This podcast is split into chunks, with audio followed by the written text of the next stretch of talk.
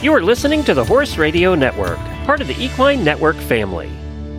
This is episode 182 of the Healthy Critters Radio on Horse Radio Network.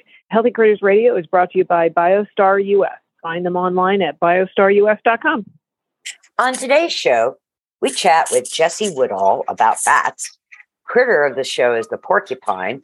In critter nutrition, we focus on puppy house training and surviving the velociraptor puppy.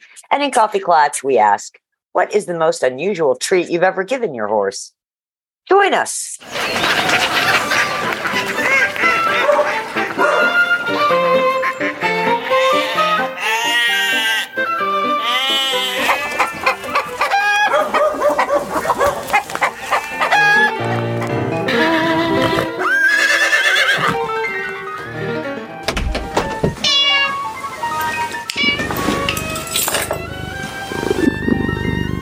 I'm Tigger.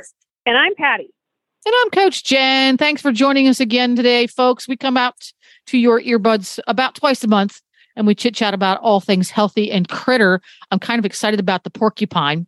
Don't m- know much about them, but they're so cute. They are. Except if your dog gets. Uh, what? No spoilers. No spoilers. No reading ahead.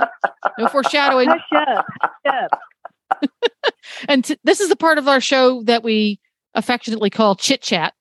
It's to get our voices warmed up, um, allow whatever favorite beverage we're drinking to start to take an effect. In my case, it's going to be green tea. Oh, I thought for sure it was going to be wine. You know, it would have been if I had any. Oh, Should be at my house. I've got wine. See, I should be at Pati's house. She's got Mhm. it right.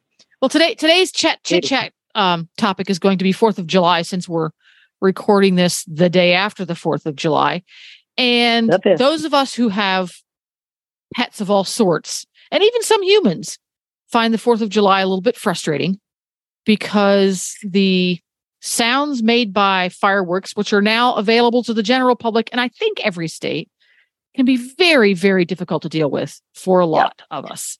So we're going to find out what everybody did for the 4th of July, good, bad, and otherwise. And Pati, how about you? Did you do anything fun? Did you have picnic? Did you hide under the covers? What did you do? No, I'm so excited because I normally, normally, like none of my family members are home, and I had both Ray and Peter, which is just a rare occasion, um, which makes me so happy. Although that happened last year, but then next year it won't happen because it will be Wednesday. But anyway, that's regardless. But we went to a parade down in this historical town called Granbury, and we had so friends of ours bought a house down there, a lake house that's going to be an Airbnb, and um, we sat around, you know, and watched the parade, and then we just did some shopping. And there's just so much history to this town, so we ended up going through this old jail that was, and I'm I I, I think it was actually the jail they used until like 1978, and walked through the jail. I mean, I don't know if you guys have ever done this. I I love stuff with history, and so, so does my son Ray. Um, just being in the room, like stepping in the room, knowing how many people had been in there. Oh, it was just the energy was so. I had to get out. Like I was like, I get to like I'm like I I I just wanted to behave, which is really unusual. It was just it was it was but it was so cool. It was just a lot of fun and um uh and just going around and learning all about the history about where we were and um you know there, there's the, the guys that were at, at the jail were you know they talked about all the the ghost tours they have. And the one guy said yeah it's all it's malarkey. There were you know and it was just kind of funny how like you know you, you talk to some of the town people and they're like oh my gosh this is true. And the and then the jail guy's like yeah it's malarkey. It never happened.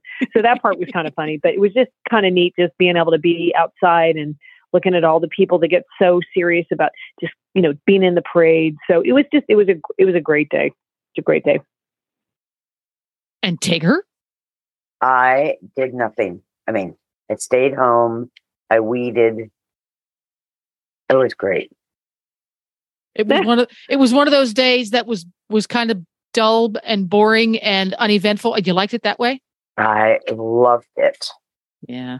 I was, It was it was hot yeah. and we had storms and it was just it was just nice not to have an agenda for the day. You know? Yeah. Yeah. Yeah, I, I I was out at the barn earlier today, and the the gal who owns the barn stopped by and she said, "Hi, how are you doing?" I said, "I'm doing fine. What's going on?" Oh, not much. There's really nothing going on. And I said to her, "You know, I like it when my life is boring. Yeah, me too. I I really appreciate boring every so often because that just means I can be chill and take a deep breath. And you need a certain amount of boring so that when the exciting parts come, you can either deal with them because that's the bad kind of excitement, or you can enjoy them a lot more because it's the good Yeah. kind of excitement. But you need to have that kind of ebb and flow. Yeah. I I did have Mm. three consults, so it wasn't like I wasn't. you were working, of course. Yes, you were working. But it was just nice not to have. I've got to do this or I've got to do that or. Yeah, yeah. How about We uh, you? What did we- you do? we had Yeah. a, a rather boring Fourth of July. We went out and visited the ponies. And right now, here in Ocala, Florida, it is a little bit warmer than the surface of the sun. So we just took them out and hand grazed them and reapplied fly spray and then s- said, Good day, have a good one. And then we had a store bought Fourth of July picnic of fried chicken and potato salad. Yum. Yum. And we watched the first Indiana Jones movie. Oh, how was it? Oh, the first one. Sorry. The first one, the first one. See, in anticipation of going to see the, the last one, the most recent one, we're going to go see it at the theater. So we have to binge and rewatch all of the previous of course. before we do that. So yesterday was the first one.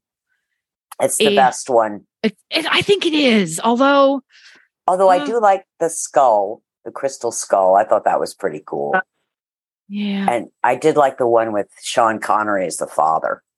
who who doesn't Yes, love that? I love right? that. Right. So we're going to watch all three of them, and and we enjoyed that because you know it's an older movie and we've seen it a million times. So it's so much fun because you can talk over top of it and nobody in the room cares. Well, TBS, I think it was TBS, was doing a whole Star Wars the whole weekend into last night. So I was binging big time. I was going to say you did partake, didn't you? I did. Yes. Oh, There we go. So that was our 4th of July. It was loud for three nights in a row here with fireworks and last night was the loudest. It was it was staccato. The first the first of the three nights was just an occasional boom. Night 2 was high caliber night. It was occasional boom, regular booms, but they were really really loud. And then last night was low caliber staccato. It just sounded like everybody in the neighborhood had a machine gun. Um, but lucky for us, our horses are reasonably immune to that sort of thing. And we weren't real worried about them. But I know for a lot of people, there's a there's a lot of stress that goes along with that. So if all of a sudden our elected officials decided that you weren't allowed to buy fireworks except if you had a license to set off fireworks, I would be okay with that. yeah. Our town did not do fireworks this year. And it was such a Wow. tremendous relief. It was just, oh, thank, because it, it, the dogs just, Mhm. it spooks the horses. The dogs just get shivery and stressed. And Yeah. I had a neighbor shooting off stupid stuff, but um, yeah.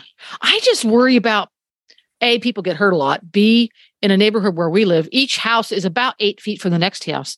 And I just get really Yeah. worried about sparks and things. And, you know, but anyway, I wax. We had a lovely picnic. We ate, we watched Indiana Jones. And now we are on July 5th. yes. Good for you. Good for us. We made it. Good for you. Good for you. Yay. Yay for us. And yeah, speaking of yay, I think there's going to be a discussion about bats today. Am I right? yes. Woohoo! Let's get to the bat lady. Okay. So we are here today with a lovely person that I got to meet yesterday in our barn, uh, Jessie Woodall. Jessie, thank you for agreeing to do this and coming on the show. Welcome. Absolutely. Uh, thank you for the invite. I'm honored and thank you for giving me the opportunity to share awareness about bats. Well, so as you guys may have figured out, we found a bat in the barn, and Trina, who owns the barn, um, somehow, and I'm not even sure how she ended up finding you. I guess she she called. Uh, we have a lot of wildlife around. Somehow connected with Jessie, who we're now going to refer to as the Bat Lady. that works. And so, Yeah, so um, we had had a couple uh, dead bats that we had found over the last couple uh, weeks, and this one, uh, fortunately, was alive. And um, Jessie came and um, told us about our bat, and um, and and, it, and uh, basically she was a re- she's a red bat. Is that correct? Yeah, she's an Eastern red. Okay, and um, she unfortunately had broken her wing, and but but so what? So so we're just going to kind of delve into it. We'll get back to our bat. So basically, I was so enthralled by all, this. I, how and when did you get started into rehabbing bats? Um, I started probably about five years ago. Um, my sons were in the backfield and tromping around and started running, Mom, Mom, we found a bat. And um, I was like, What? Like most people, like we have bats, really? And um, so yeah. I took a look at him. It was a mom with three pups, and um, unfortunately, her wing was broke as well. And um, so I called Bat World, you know, Googled how, you know, what do I do with this bat? And um, Bat World popped up and I called Amanda, who's the founder of Bat World. And so I brought him over there. And um, at the time I was rehabbing raccoons and squirrels. And um, I just fell in love with bats. Um, so you're, the, you're obviously familiar with, with, with doing stuff with wildlife, which is kind of um, amazing. Um, so let's get into some of like the things. I mean, you know, we had. I, I, am from Virginia. Tigger's from from Virginia. I don't know Tiggs if you have any bats. We used to have bats all the time. I have a bat house. Awesome. There you go. that's cool. That's cool. Okay, so what are some basic like facts and myths about like bats and rabies and because everybody everybody always hears about that. So so can you just touch on that lightly? Absolutely. So the first thing, you know, somebody talks about bats, it's ooh, they're gross, they're dirty, um, or oh, they have rabies. And so bats are super clean. They spend a third of their time um, awake cleaning themselves. They're very intelligent animals. Um, bat World's got bat cams that you can watch them figure out their little puzzles to get to their food.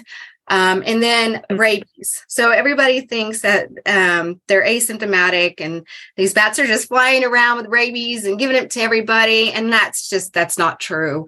Um, has a fact sheet that states that half of 1% of all bats, okay, so that's millions and millions, you know, just um, they half of one percent carry will contract rabies.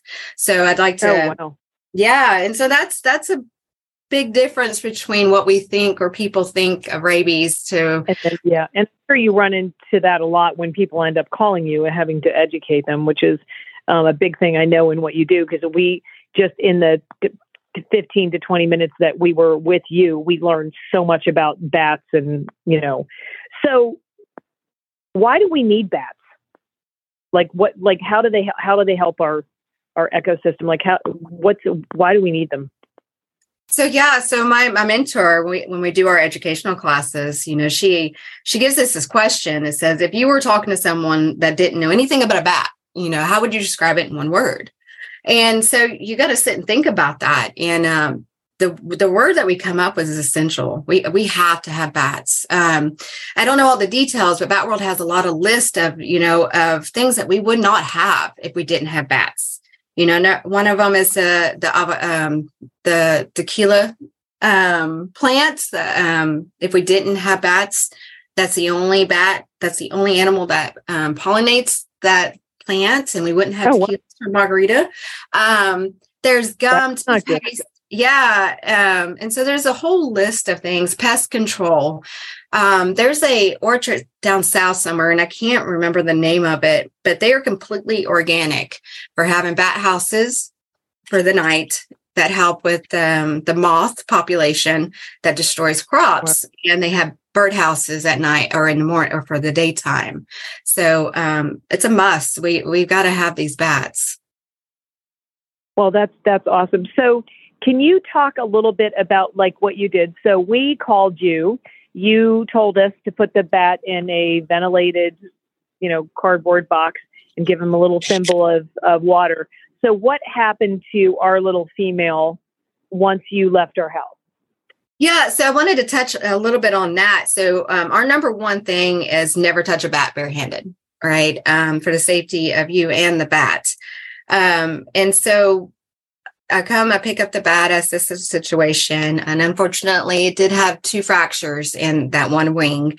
And so, um, when I got home and took took a look at her, and um, I called Bat World Mid City, Miss Kate over there, and I was like, Kate, she's got one between the shoulder and the elbow, and that one's really hard to stabilize. So she's like, bring it to me. And so she's living her life. Unfortunately, they had to amputate that that wing, and so she'll live out her the rest of her life at Bat World Mid Cities. She's actually on um, their Facebook page right now. Oh, great. Okay. And what's Yeah. the Facebook page? It's Bat World Mid Cities. Okay. Oh, I'm going to look that up. All right. Yeah, she's Um, her cute little faces so- on there. Oh, okay. So, but how how does that all work? Like, how is that funded? Like, how how does all that work? So um, it we are complete. I'm completely volunteer. Um, I do this out of love of bats. Um, I take this is my time, my money. You know, I I travel as soon as I can to get there to to work with the bats. Um, all the medicine is um, I, I fund myself, so it- it's just all volunteer work. Well, okay. So, if somebody w- were interested in like helping support that, where do they go to do? Um, so that'll be an individual call. Um, I, I I usually have a um, a wish list. Um, I don't have it up on Amazon right now, um, but I can do a wish list on Amazon for paper towels, just the simple things that I need every day to take care of these um, bats. Um, Okay. So that would be just a one on one, getting a hold of somebody. Bat World is a um, 501, so you can donate to them um, to help because they have a lot of resources as well that they help. So, do you think it's it's if you're in your in your specific area, it's probably better to d- donate like locally to somebody, or is it better to go Absolutely. through that world? Oh, either Okay, way, okay. either either way. So, um, Okay. you know, it's nice whenever you go to pick up a bat if somebody would um, help out or just to spread spread the awareness. You know, um, is number Okay. one that helps us out Well, um, to this- save these bats. Well, that's why we have you on, on the show for sure. Yeah. Um, so, what kind of bats do you find in your backyard? So, tell us about tell us about the little girl that you found in the barn and what kind of bat she was. Absolutely. So that's an Eastern red. Eastern red bats are solitary bats. They um, just hang out by themselves. Um, we have evening bats, which are crevice bats that they colonize. They have um, we have a lot of colonies around here. Um, the Mexican free freetails, I've heard that y'all found in, in the barn over there. Um, they're colony bats too, and those are the the colonies down south. Um, we also have tricolors, um, Seminole bats, silver hairs, um, hoary bats. Hoary bats are beautiful. Y'all get a chance to look them up. They're huge. They're they're pretty. Um, and I think in in our area, that's that's what we usually get in. Okay. May I, may I ask a question? Yes. Yeah. What what can we do to encourage bats in our own ecosystems? Absolutely. So, um, getting the right bat house. So, um, I've seen many bat houses online um, and in stores, and they're just not made right. Um, batworld.com or bat, batworld.org has um, uh, blueprints that shows you um, the right how to, to build it correctly. So you can kind of look at that, and then once you go and look for a bat house to buy, you can kind of compare you know planting native um, plants that attract the moths that um, they like to eat you know number one insect is a moth and uh, mosquitoes um, let's see what is the other one true bugs and stuff like that so just planting things that are native so you don't have to worry about watering you know letting nature take its course um, plants that will help And no Awesome. pesticides. no pesticides, number one. Yes. Sorry, I just hit my desk. That made me excited. I, I have a question too. uh-huh. So are there circumstance I live in a I live in a subdivision. So the houses are 15 feet apart. Yes. Are there things that we can do to help bats thrive in these more urban settings? So um it, It's harder, I'm sure. it is it is harder with you know when we have the the houses close together.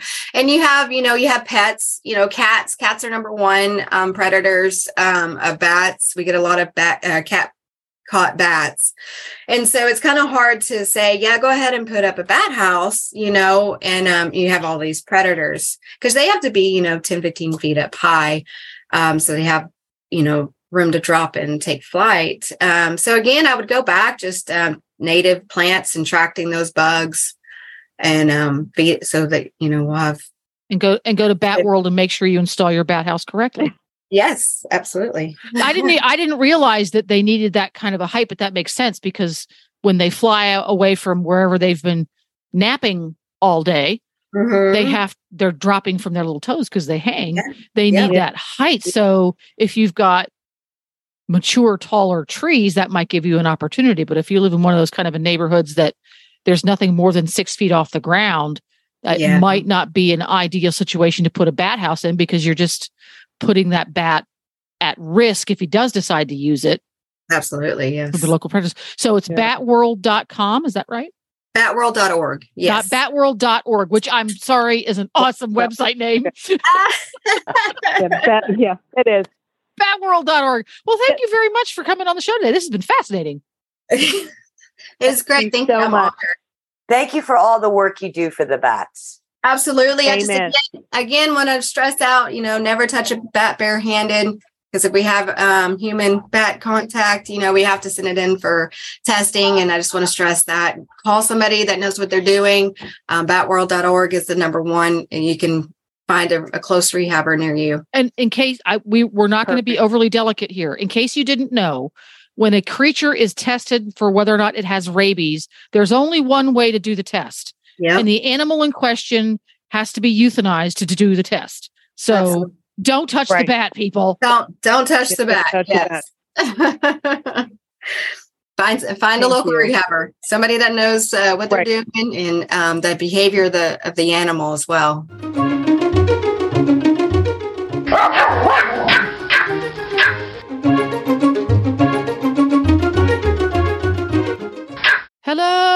Hedwig. Hey! Hola, amigas. Oh, she's she's bilingual now. Multilingual. Multilingual. Bonjour, multilingual. Here we go. Uh, we have an important question for you today. Très bien. Earlier in the show, we were chit chatting about what we did over the for the Fourth of July holiday, and one of the things that myself and my significant other did is we sat down and rewatched Indiana Jones and the Temple of Doom. It was our first, the first one, the original, in preparation for the new one coming out in movie theaters. Is there does does Hedwig, the world's only podcasting Pomeranian, have a favorite film or a favorite film franchise? Oh, this is a fascinating question. I'm glad to hear Really? that. I mean, let me begin by saying that there are certain films for certain moods and certain times of year. So in the summer, I like to have my servant queue up two films. One is my favorite, Jaws, which is about a big Oh. angry shark and a little boat. That's beautiful, that movie. In fact, when the man says, I think we're going to have to find a bigger boat, I always think to myself, I think you should have had a smaller dog. But, you know, that's just me. And then another summer favorite is The Shining because it's about snow Did she and say going the shining? crazy. The oh, Shining. The Shining. Okay. Oh, because Oh, it's got a man with an axe in and totally crazy man. And it's snow, snow, snow. So when you're hot, it's a good movie for watching. So those are my two summer favorites. Now, toward Christmas, it's important to watch movies that make you remember your values, such as how much you love cake. No, your family and other such things. So, you know, I like to revisit such movies, you know, like the Charlie Brown. Oh yeah. I mean, that's a favorite. That's the And- best Christmas special. Charlie Ever. Brown. Yeah. Yeah, and the servant likes the one with the Hugh Grant being the prime minister, but you know she has character weaknesses, and so we try not to cater to that. Love actually. Yes, she likes to watch it, and you know she likes Joni Mitchell as well, and so then it's just a big sob fest for like a year, and then we're all supposed to remember our how much we value our relationships and how we should not be a hoe, but sometimes I just am overcome by the need to turn that one off. So there you go. I do like the dance scene with Hugh Grant, though. That's funny. um, and then let's see. When I'm sad, I like to watch a funny movie like The Airplane Oh my Yeah. god. and The Naked Gun. One, two and a half, and thirty-three and a third. Those You are a- so that that's your that's the first franchise you've mentioned. So the Yes. airplane franchise is big on your list. Okay, good to know. Yeah, mm, those are so funny. Leslie Nielsen makes me laugh until I puke out my nose. And then, um, let's see, there's a very funny movie that other people have not really mentioned often. Eddie Murphy called Boomerang. So funny. Oh my god, you just cannot even with that one. And then when you're looking for satire, the Blair Witch Project is a laugh a minute. I thought it, I would not have described that one as a laugh Me- a minute, but there we go. Me I'm going to have to but rewatch that with with a laugh a minute in mind. You know Definitely a, a Pomeranian viewpoint. Yes. My servant was thrown out of the theater for laughing through it when it first came out. Well, that's one of those character flaws that you mentioned earlier. Oh, so many, but it is Yes. pretty funny once you realize that it's really just funny. Well, this has been fascinating. Now I, I have added to my list of of films to watch during the summer once while it is appro- the approximate temperature of the surface of the sun here in Ocala, Florida. And thank you very much, Hedwig. the Thanks, Heddy. Shining. The Shining. Bye bye. Bye. And now it's time for the breed of the show. So we are at the porcupine portion of the program, the prickly portion. that. The the prickly, prickly portion. portion of the porcupine. So um, this was a Tiggy suggestion, and I think it was a good one. I learned I learned a lot, um, and there's a lot more to learn. And some of it was a little bit over my head, and I need more. I need a year to figure out. But let's just go with the basic stuff I found out. Um, a porcupine is basically a large rodent. Didn't know that. Um, makes sense, but they have sharp spines or quills over its whole body that protects them against predators. There are many different types and families, um, but basically all display the similar coats of a rigid, semi rigid quill, um, which are modified hair composed of keratin. The largest species of porcupine is the third largest living rodent in the world, which is a, I'm not going to say this right, a capybara Capybara. Yes, Capi- from yeah. South America. Yes, yes, indeed. And a beaver, which I was like, what? Which I Wow. guess makes sense because you think else. But anyway, I didn't I didn't delve into that, but I'm sure that's a whole a whole thing. Uh, most porcupines are, and, and this is a generalization because there's old world and new world. Totally didn't get into that. I just touched on it lightly. But most porcupines are about 25 to 36 inches long, with an 8 to 10 inch tail weighing in about 12 and up to 35 pounds. um, they are round, uh, rounded, large, slow um, little critter, and basically um, uses visual threat to the predators to leave them alone, which are their quills. Um, this is kind of cute. A baby porcupine is called a porquette. and when they are born, they have soft hair and they harden within a few days. Can you imagine? A porket. It's like, Really? oh my god, oh my, look how cute they are, and then all of a sudden, yeah. Um, okay, so there's, and again, this was a little over my my pay grade, but so there's old world porcupines and new world porcupines.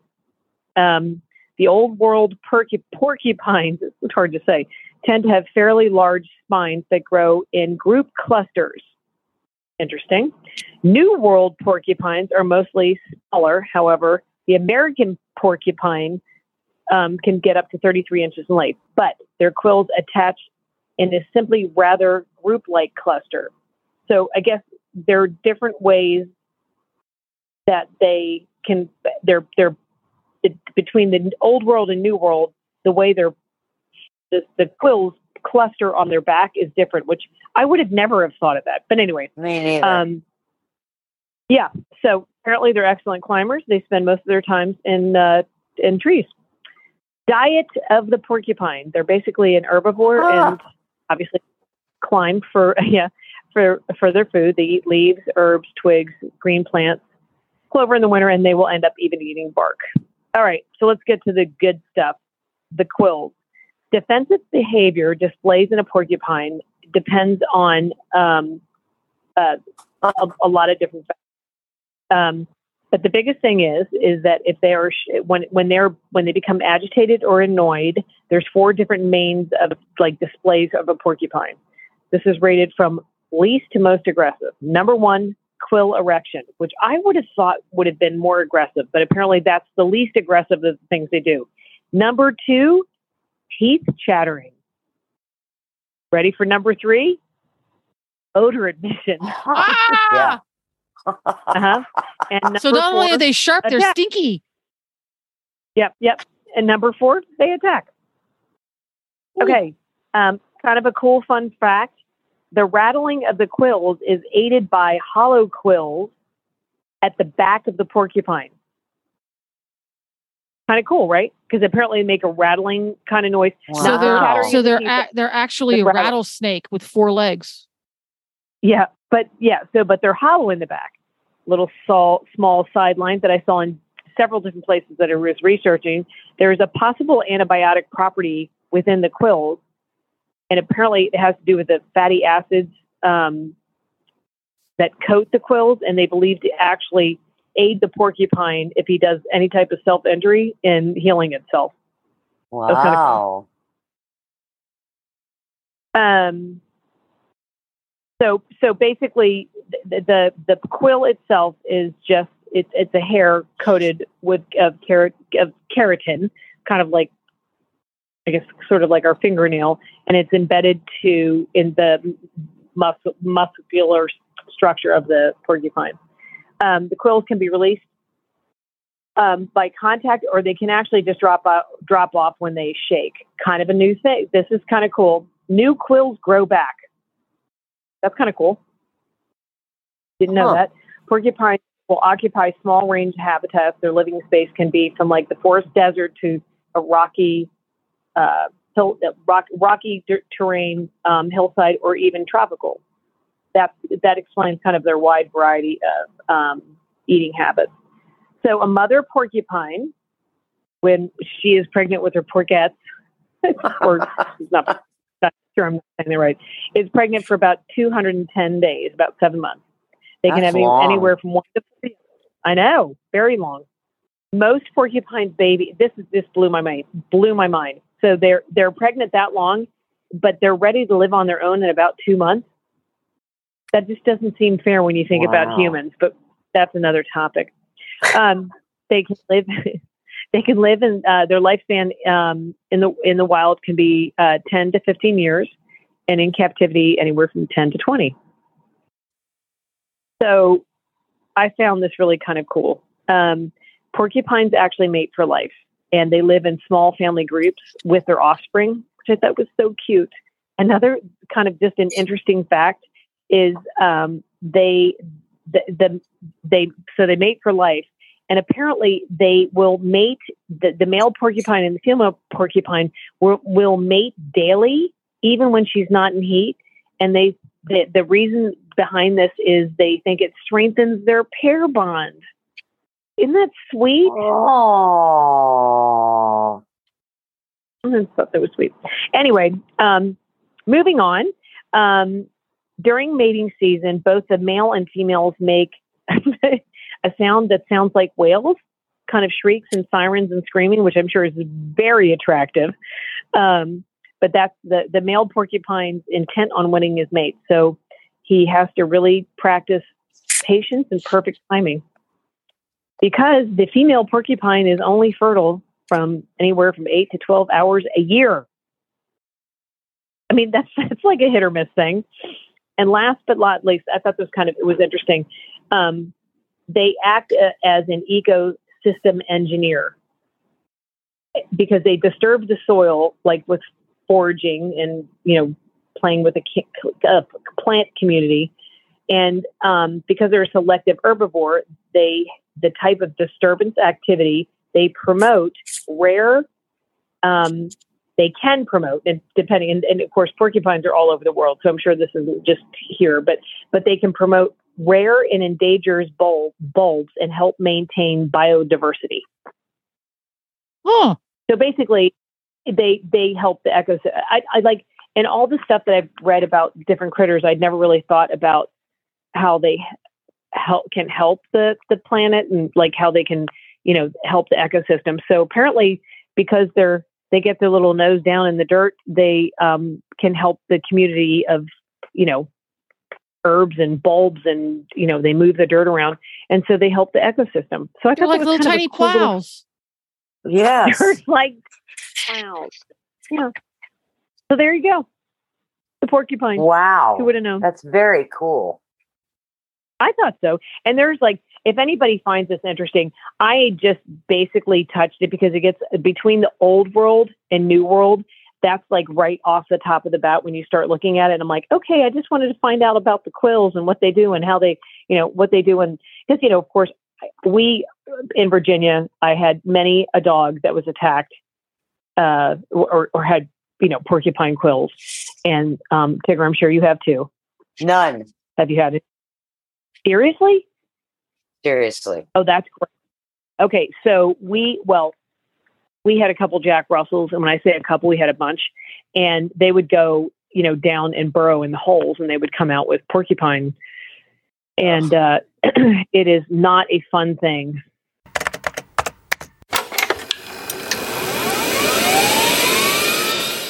And now we're at Critter Corner, and this is a, the continuing Puppy Chronicles, house training, toys, and surviving the, the Velociraptor.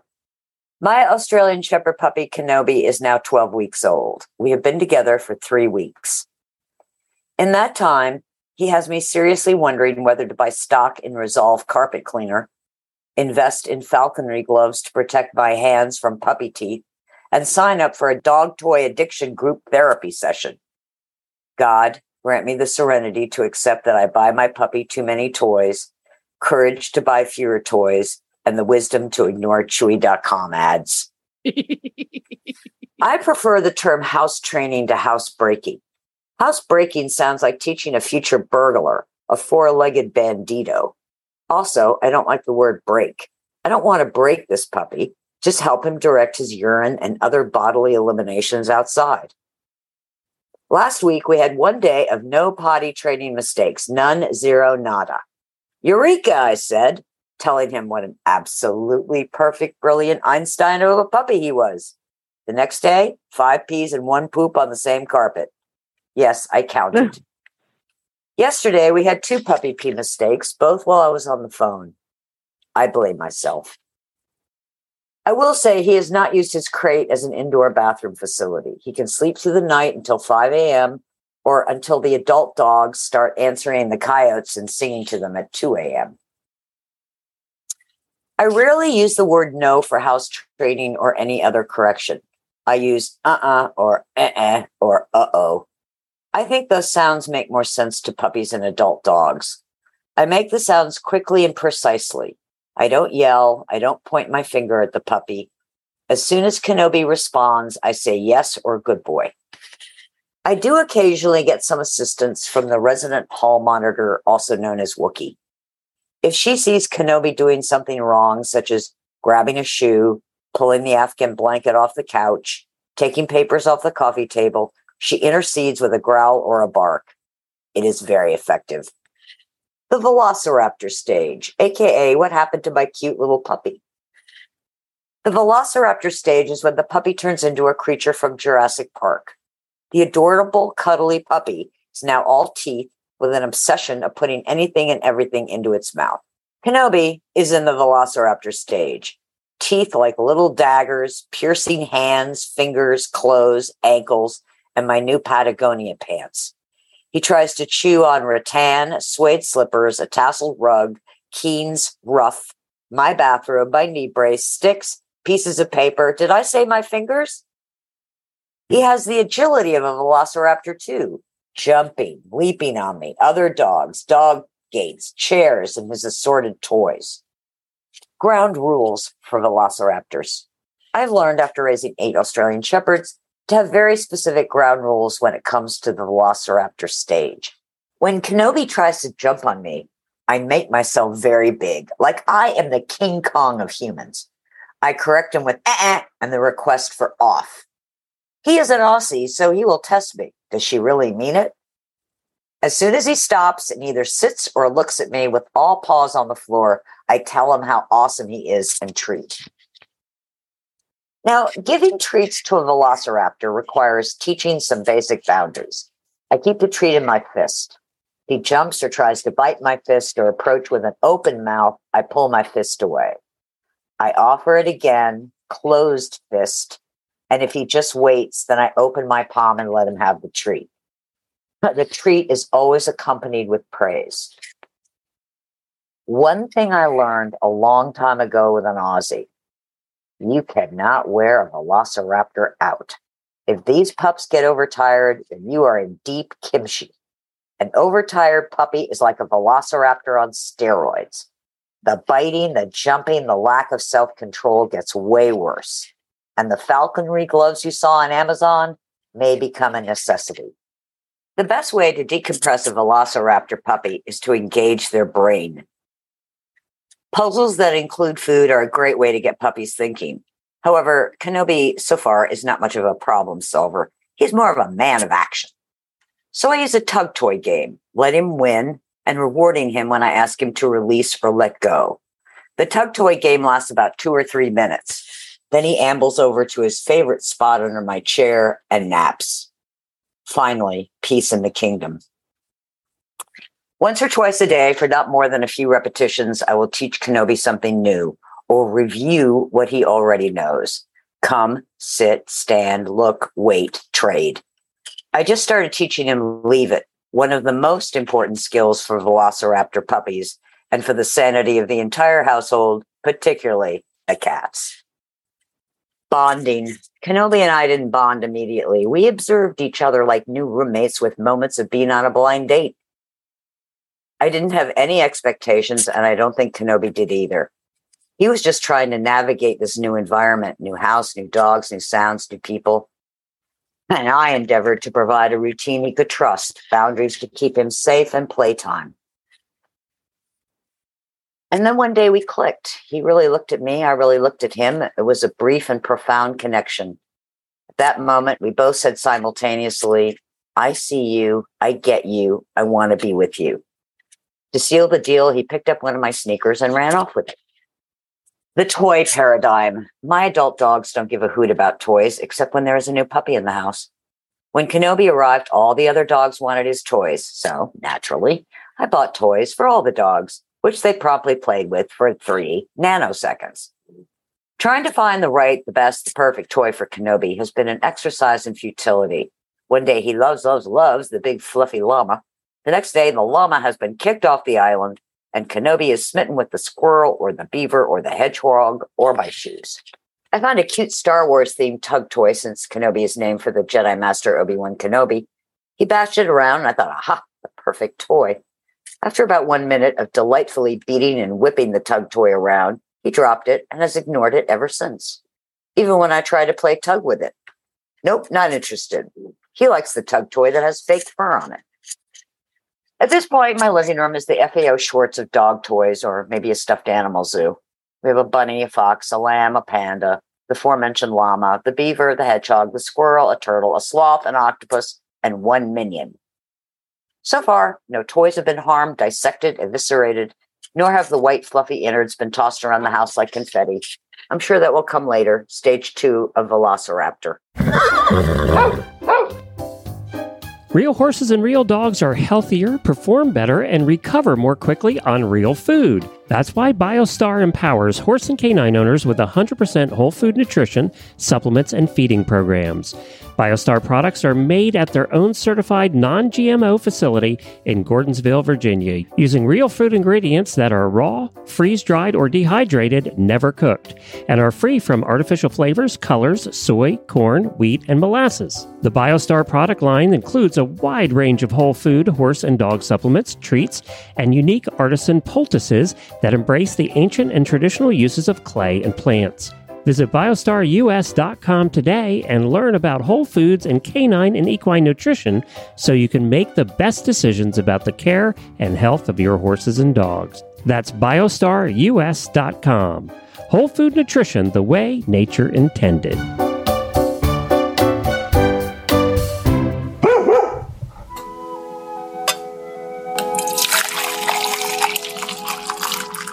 So now we're at Coffee Klatch.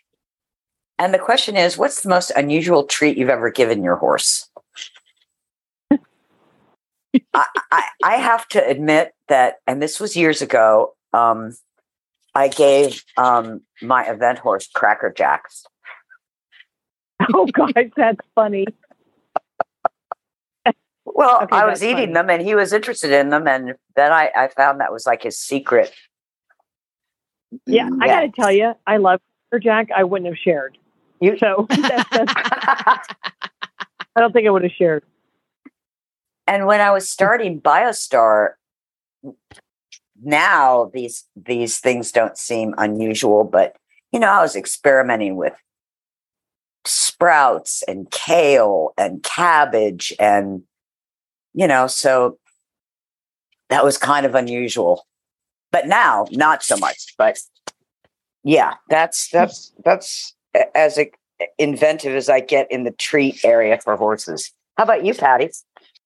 I well, okay. There's a, there's a couple of so a potato chip. I'm just going to say it. A potato chip. I I I had some chips. I had a horse that leaned over and it was like, "Hey, what is it?" And which I wasn't completely happy about, but I was like, "Holy cow, that that's completely bizarre." But in the same day that that happened, um, my friend was standing there. We're we we're eating sandwiches, and her horse leaned over and took a bite of her like turkey club sandwich and wanted to eat more of it. Not No. not kidding, not kidding. So I, I, I mean, my potato chip thing was nothing compared to that. So uh, let's just go down with a sandwich. A sandwich. Oh my gosh, That a turkey be sandwich. It's PB amazing. and J I would get, but a turkey sandwich. Wow. yeah, no, yeah. I mean, yeah. What horse wants to eat meat? There you go. Well, So you know, there- in India, um, and this is going back, you know, when the British ruled, they actually fed their horses fish. Really? Yep. Oh. Huh. Dried fish, not fresh fish. Eek. Wow. There you. How Yeah. About you? How about you, Tigger? I, I just said Cracker Jacks. Oh, Cracker Jacks. That was your thing. Okay.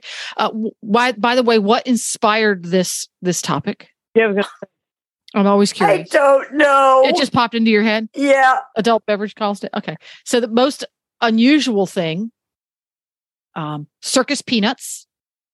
I'm dating Wow. myself because most people probably most people probably don't even know what a circus peanut is. But feed to circus the peanuts. elephants. circus peanuts Yeah. are those Oh little I- orange marshmallow things. Yes. That if you're under the age of 81, I don't think you have ever eaten one. But yes, they had to be stale. We had one horse who loved circus peanuts, but she would not Oh, eat them unless they were stale. They had to be kind of a little hard and crunchy. Um, we had a pony once, our our first pony that belonged to all of us kids. The pony was free. We went to pick it up. Um, it was in the back of an old bank barn, and all you saw were two glowing eyes. And oh uh, wow. yes, it was the pony, and the pony was free, and the saddle was five dollars. So you know what kind of pony he was. The pony would literally eat anything. If it came for your hand, he would eat it, including mittens, Oh, bread, and the bag it came in, and earthworms. What? He Oh, ate what? earthworms. Yes. We were so grossed out, we never did it again because, ki- yeah, we kind of did it on a Uh-huh. lark. But uh, yeah, he ate the earthworms that we gave him you know, out of our hand. Yeah. He was an amazing little pony. He made it to probably, he was probably 40 years old when he finally kicked the bucket, but he put up with the crap of generations of children who were just clueless and deserved to be dumped on their heads. And he didn't Wow. he was a he was a gem of a pony. Had no training before we got him. I don't think he'd ever worn the five dollar saddle before we got him. You had to corner him in the Oh corner of a pen to catch him, and we would all ch- hold hands. And you would have to position the largest child in the group just far enough away because as soon as you got him cornered with all all the us little kids holding hands, he would double barrel whoever was closest. So we learned exactly how long his legs were. Yeah, so funny. old blackjack. Yeah, that's I have a friend who loves peeps at Easter. yeah. And so she decided to decorate the barn in peeps. I mean, she put peeps everywhere.